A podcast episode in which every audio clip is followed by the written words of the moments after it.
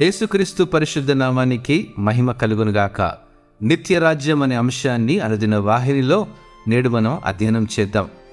ప్రకటన గ్రంథము ఏడవ అధ్యాయము పదహారవ వచనం ప్రకారము వారికి ఇక మీదట ఆకలి అయినను దాహమైనను ఉండదు సూర్యుని ఎండ అయినను ఏ వడగాలి అయినను వారికి తగులదు.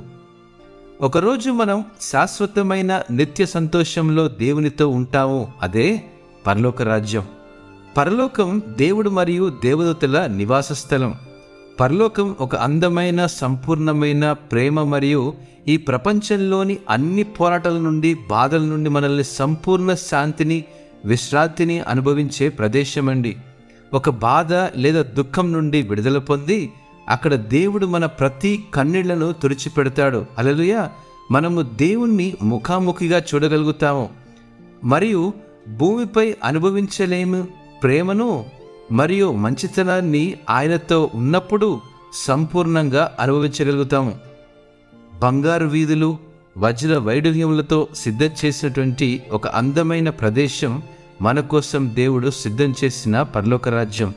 అక్కడ మనం ఉన్నప్పుడు ఎప్పటికీ అంతం లేని పరిపూర్ణ ప్రేమ మరియు ఆనందం కలిగి ఉంటాము. ఆయనతో కలిసి ఎల్లప్పుడూ జీవించాలనేటువంటి అట్టి ఆశను కలిగి ఉండేలా ప్రయత్నం చేద్దాం. దేవుడు మిమ్మల్ని ఆశీర్వదించునుగాక. ఆమెన్.